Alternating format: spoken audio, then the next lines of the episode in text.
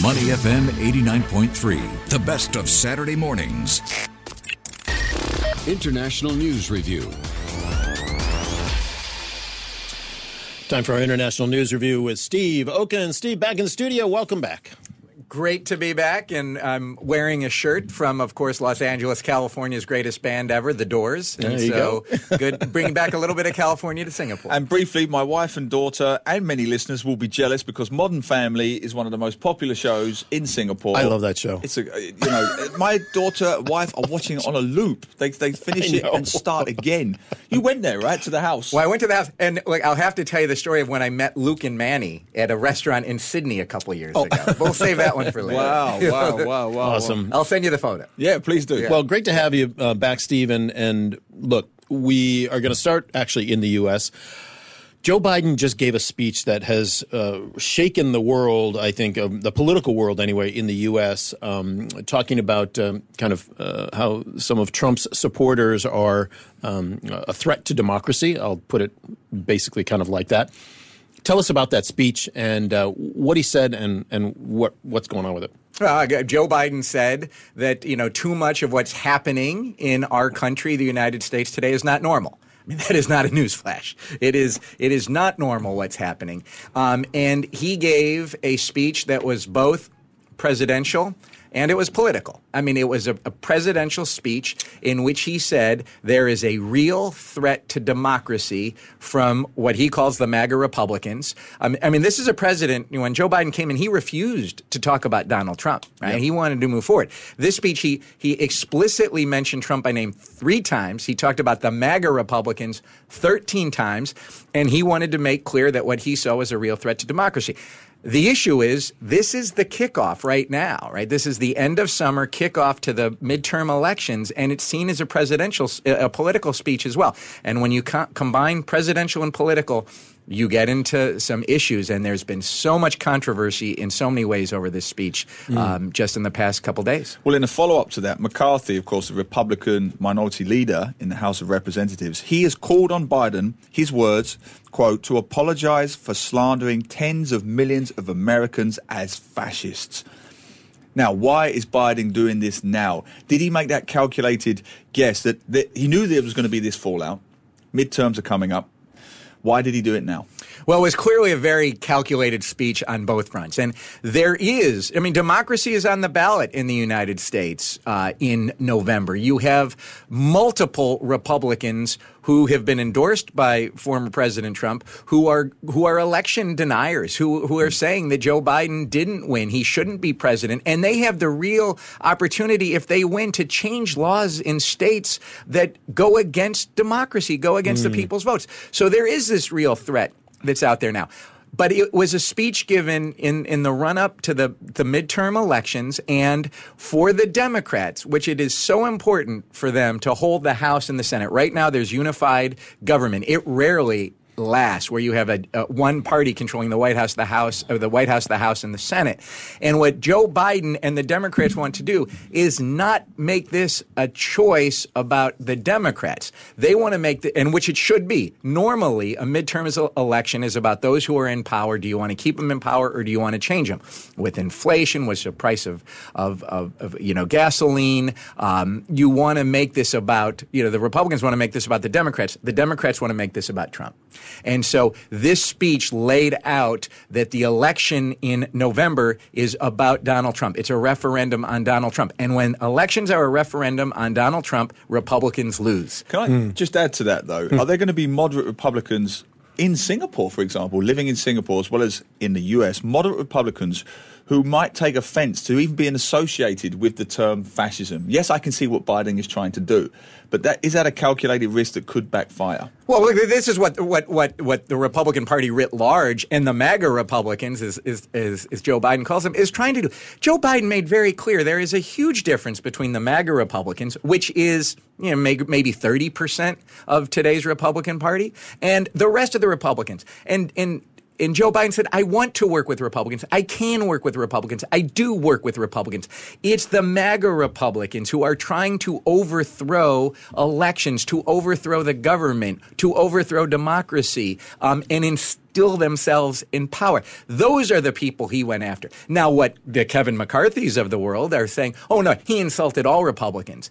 And that's the question. Will that differentiation that Joe Biden very, very clearly made in the speech, will that get lost? Yeah, Kevin McCarthy saying Biden has, quote, severely wounded America's soul. And, of course, the former president has weighed in, with every comment, from Feldman from Biden is crazy to, he needs to retire and step down and all that sort of stuff. So obviously they're pushing back. It's an emotional term. The word fascist in any context is extremely emotional.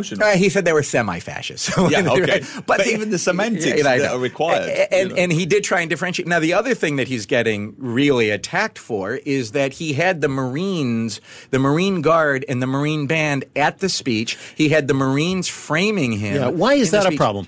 Well, it's a problem because if it is a political speech, you should not be using the military, which is neutral, in a political framework. Now, of course, it is really rich to see, the Republicans say, oh, this is so offensive, when Donald Trump had the Republican National Convention on the lawn of the White House. Yeah. Right? Yeah. So they've blown up. Or Donald Trump blew up all the norms when it came to you don't use government for politics. You really try and split the two. Now, when you are the president, you're always the president. So if you're campaigning and you're coming in on Air Force One, now you actually have the campaign reimburse the U.S. government for the use of Air Force One, but you can't get that out of the picture. And you would see Donald Trump use the military, use Air Force One, use the White House for campaign purposes all the time.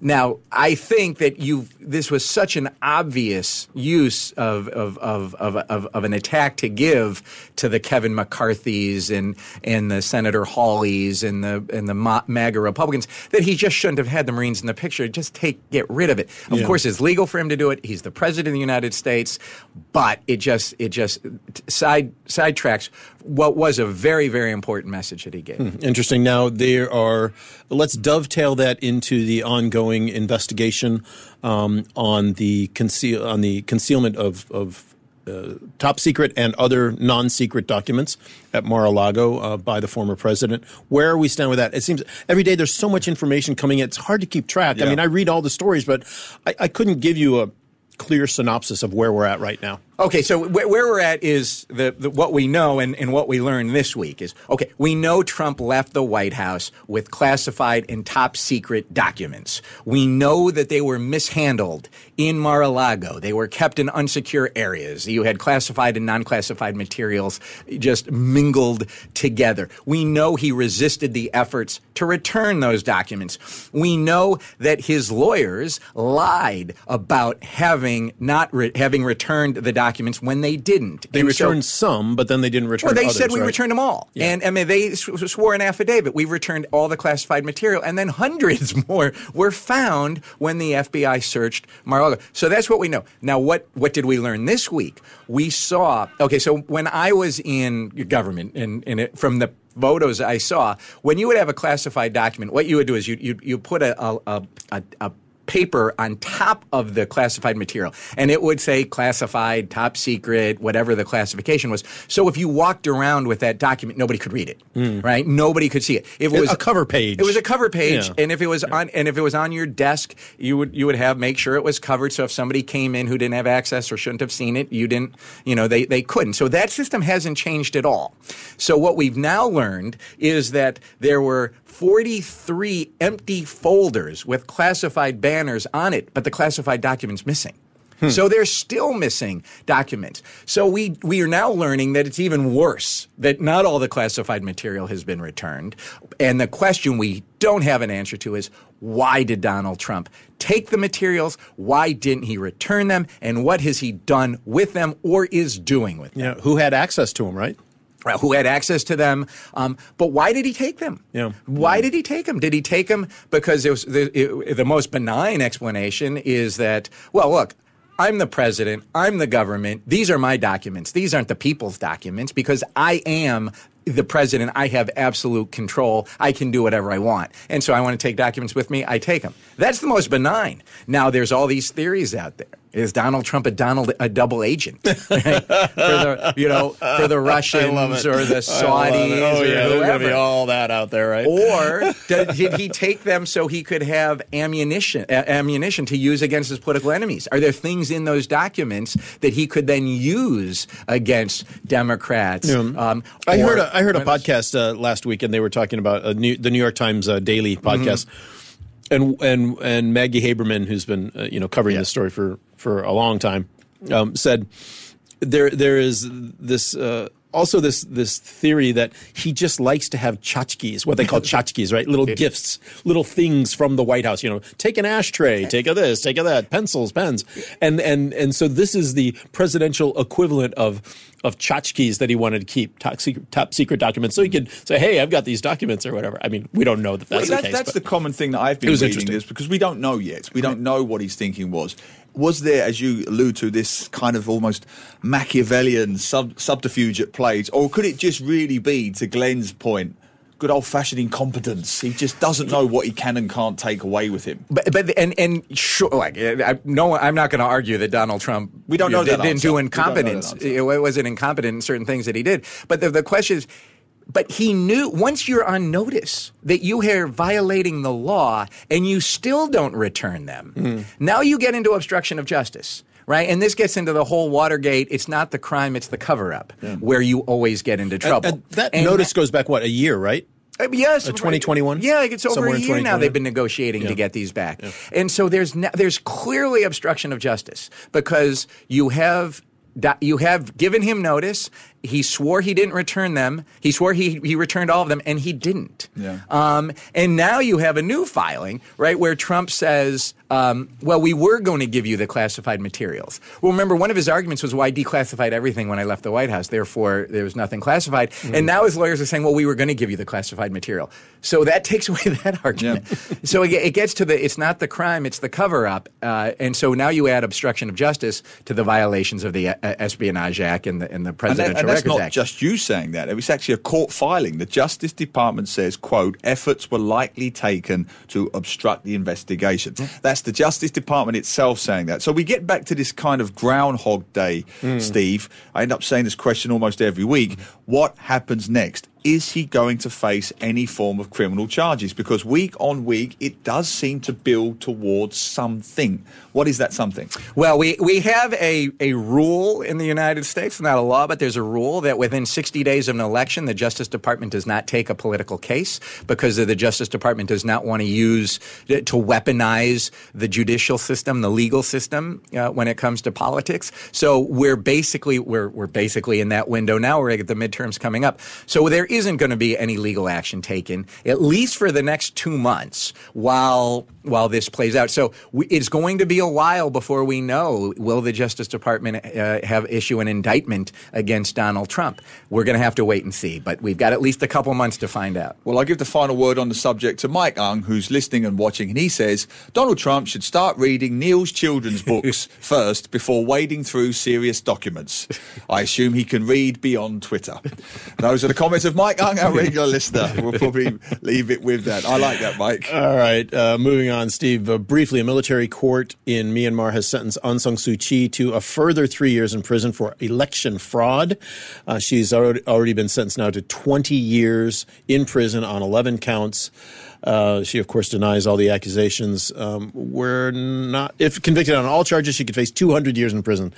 We're not going to see her out in public anytime soon, are we? Unless the regime changes and somebody lets her out of jail. And because the military junta, their whole purpose for being is this is going to be very similar to our last story, right? Their whole purpose for being is that the election was a fraud, that the Aung San Suu Kyi committed election fraud. Her National League for Democracy did not win a valid election, and if they don't put her in jail and they were to say, oh, she didn't commit fraud, then they have no purpose for being in government. Yeah. So they have to do this to stay in power, and so they are now taking the next step. They've never sentenced her before.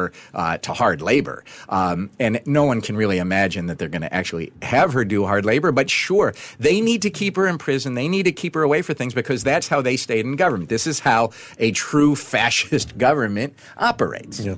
No. Absolutely. And on that point, they seem to be getting slightly more audacious now because a footnote, but I think it has more serious international repercussions. Yesterday, Friday, the UK's former ambassador to Myanmar and her husband were sentenced to 1 year in prison. Vicky Bowman, she served as the UK's envoy to Myanmar from 2002 and 2006, and she and her artist, who is local, husband, were arrested and now they've been sentenced. Now, that strikes me as quite a bold, audacious thing. The Myanmar community very rarely prosecute foreigners, but now they're prosecuting foreigners. Non-journalists, anyway. Non-journalist foreigners, yes, I should add to that, correct, yes.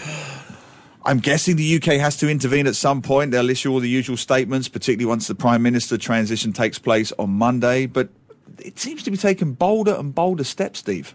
It needs to stay in power because they are, I mean, look, there's this military coup. They are killing thousands, or have killed, at least thousands of people that we know about. They will do anything to stay in power. And if that means you sentence, a Nobel laureate to hard labor, you throw a former UK ambassador in jail, so be it. They don't care. Because that's what fascists do. They do everything they can to stay in power. Well, we feel it's important to keep this story front and center, and we'll be looking to see if ASEAN comes up with any statements. I haven't seen any yet, but hopefully. The British government. And the British government. I haven't seen any yet. I'm sure there will be one shortly. Yeah. All right. New immigration rules in Singapore, right? If you earn over $250,000 a year, Singapore wants you. A new flexible 5-year work visa for foreigners making at least 30,000 Singapore dollars a month. The latest plan to attract high earners and high-end people. Prime Minister Lee says the latest initiative targets high-paid workers around the world and professionals to bring them into Singapore. Is this going to solve our labor issues or help with our labor issues currently in Singapore, Steve? Well, look, there's two things that Singapore needs to address. One is that Singapore is in a war for global talent. Singapore is... And has been for years, right? And it's getting more... Everybody is always, but it's getting more intense. And part of the reason is that you have technology, which now allows you to be based anywhere. So you don't have to have all of your people in one place. So that's one change. Another change is, and this was, the Minister of Manpower said this in his remarks, is that we're in an era where business follows talent as much as talent follows business. So where the talent is going to locate is where the business is going to locate. It used to not be that way. If a business said our headquarters is in Singapore or Hong Kong or wherever it was, you had to go there if you were talent. It is now the other way around. And business always needs certainty. Just kind of one of the rules. We don't care what the rules are. Just tell us what the rules are. Don't change them so that we can follow them. And this is the clearest that we've seen out of Singapore, which says if you meet this criteria, 30,000 a month.